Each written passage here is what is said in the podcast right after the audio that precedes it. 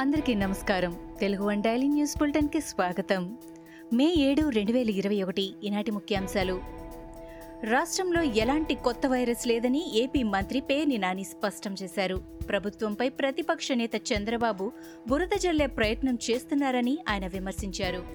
ఏపీలో N440K virus ఉన్నట్లు నిర్ధారణ జరగలేదని అన్నారు. రాష్ట్రంలో కొత్త రకం వైరస్ లేదనే విషయాన్ని నిపుణులే చెబుతున్నారని అన్నారు. కరోనా పరీక్షలు చేయడంలో దేశంలోనే ఏపీ ముందుందని చెప్పారు. పడకలు, ఆక్సిజన్, రెమ్డెసివిర్ అందుబాటులో ఉన్నాయని పేర్ని నాని తెలిపారు.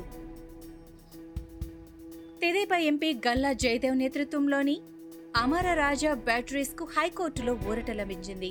చిత్తూరు జిల్లాలోని అమర రాజా ప్లాంట్ను మూసివేయాలంటూ ఇటీవల రాష్ట్ర కాలుష్య నియంత్రణ మండలి పీసీబీ ఆదేశాలిచ్చింది.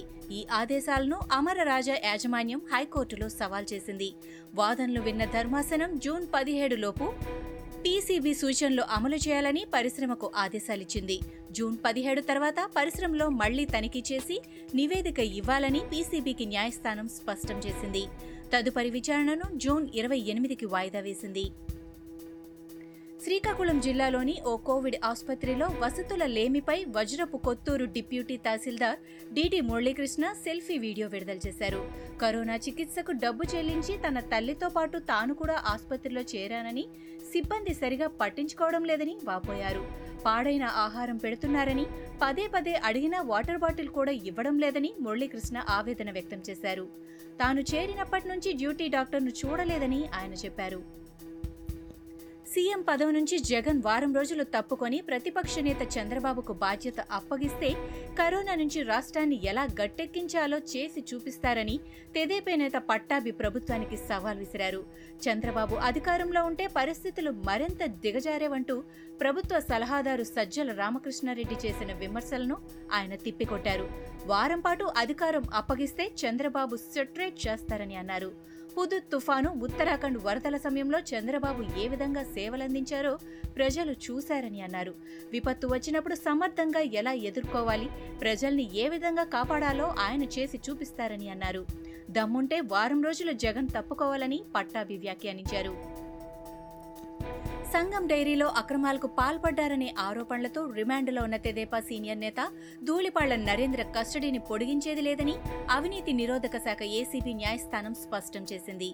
ఈ కేసులో ధూళిపాళ్ల వేసిన బెయిల్ పిటిషన్పై విజయవాడలోని ఏసీబీ కోర్టులో విచారణ జరిగింది. నరేంద్ర తరపున ఆయన న్యాయవాది గొట్టిపాటి రామకృష్ణ వాదనలు వినిపించారు. రేపటితో కస్టడీ ముగియనుందని, కరోనా సోకి ధూళిపాళ్ల ఆసుపత్రిలో ఉన్నందున విచారణ పూర్తి కాలేదని ఏసీబీ తరపు న్యాయవాది వాదనలు వినిపించారు. నరేంద్ర కస్టడీ మరో వారం పాటు పొడిగించాలని కోరారు. స్పందించిన న్యాయస్థానం నరేంద్ర కస్టడీ పొడిగించేది లేదని స్పష్టం చేసింది. బెయిల్ పిటిషన్పై తదుపరి విచారణను ఏసీబీ న్యాయస్థానం రేపటికి వాయిదా వేసింది. కోవిడ్ బారిన పడిన ధూళిపాళ్ల నరేంద్ర ప్రస్తుతం విజయవాడలోని ఆయుష్ హాస్పిటల్లో చికిత్స పొందుతున్నారు. కరోనా నుంచి పూర్తిగా కోలుకున్న తెలంగాణ ముఖ్యమంత్రి కేసీఆర్ ప్రగతి భవన్ కు చేరుకున్నారు. ఏప్రిల్ 14వ తేదీన నాగార్జున సాగర్ బహిరంగ సభలో పాల్గొన్న తర్వాత 1-2 రోజులకు సీఎం ఎర్రవల్లిలోని ఆయన వ్యవసాయ క్షేత్రానికి వెళ్లారు. స్వల్ప లక్షణాలు ఉండటంతో పరీక్షలు చేయించుకోగా 19న కరోనా పాజిటివ్ నిర్ధారణ అయింది. వైద్యుల సలహా మేరకు అప్పటి నుంచి సీఎం ఐసోలేషన్లో ఉన్నారు.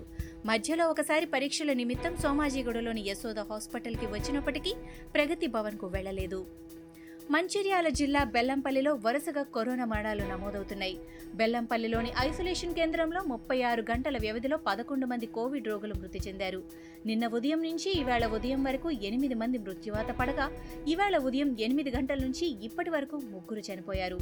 ప్రైవేట్ హాస్పిటల్లో చికిత్స పొంది పరిస్థితి విషమించిన తర్వాత రోగులు ఇక్కడికి వస్తున్నారని, అందుకే ఏమీ చేయలేకపోతున్నామని ప్రభుత్వ వైద్యాధికారులు చెబుతున్నారు. అర్హతలు కలిగి ధృవపత్రాల పరిశీలన కూడా పూర్తి చేసుకున్న తమకు పోస్టింగులు ఇవ్వాలని నర్సింగ్ అభ్యర్థులు ముఖ్యమంత్రి కేసీఆర్ను కోరారు. 2017లో 3,311 పోస్టులకు నోటిఫికేషన్ జారీ చేయగా, అందులో ధృవపత్రాల పరిశీలన పూర్తయ్యాక 2,418 పోస్టులను మాత్రమే భర్తీ చేశారని వాపోయారు. మిగిలిన 893 మందికి అర్హత ఉన్నప్పటికీ పోస్టింగులు ఇవ్వలేదని ప్రగతి భవన్ వద్ద వారు ఆందోళనకు దిగారు. రాష్ట్రంలో కరోనా మహమ్మారి విజృంభణ కొనసాగుతున్న ఈ విపత్కర పరిస్థితుల్లో పోస్టింగులు ఇవ్వాలని, తమ సేవలను వినియోగించుకోవాలని విజ్ఞప్తి చేశారు. ప్రగతి భవన్ ముందు నిరసనకు దిగిన నర్సింగ్ అభ్యర్థులను పోలీసులు అరెస్టు చేసి స్టేషన్కు తరలించారు. ప్రభుత్వం చేపట్టిన వ్యాక్సినేషన్ కార్యక్రమం వేగం తగ్గకుండా రాష్ట్రాలను ఎప్పటికప్పుడు అప్రమత్తం చేయాల్సిన అవసరముందని ప్రధాని నరేంద్ర మోడీ అన్నారు.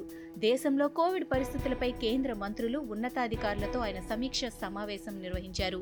రాష్ట్రాలు జిల్లాల వారీగా నెలకొన్న పరిస్థితులను అడిగి తెలుసుకున్నారు.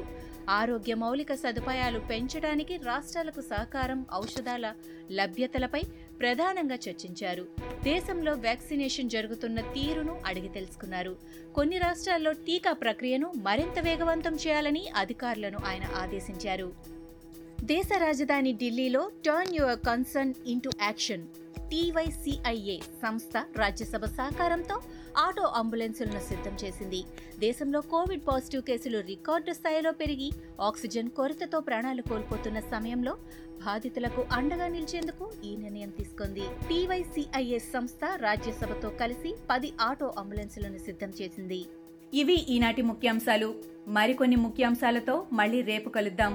ఈ షోని క్రమం తప్పకుండా వినాలనుకుంటే మీరు ఈ షో వింటున్న ప్లాట్ఫామ్లో కానీ, లేదా Google podcast, Apple podcast, Gaana మరియు ఏ ఇతర పాడ్కాస్ట్ యాప్లోనైనా సెర్చ్ చేసి సబ్స్క్రైబ్ అవ్వండి. కొత్త ఎపిసోడ్ వచ్చినప్పుడు మీకు అప్డేట్ వస్తుంది. అంతవరకు సెలవు. నమస్కారం.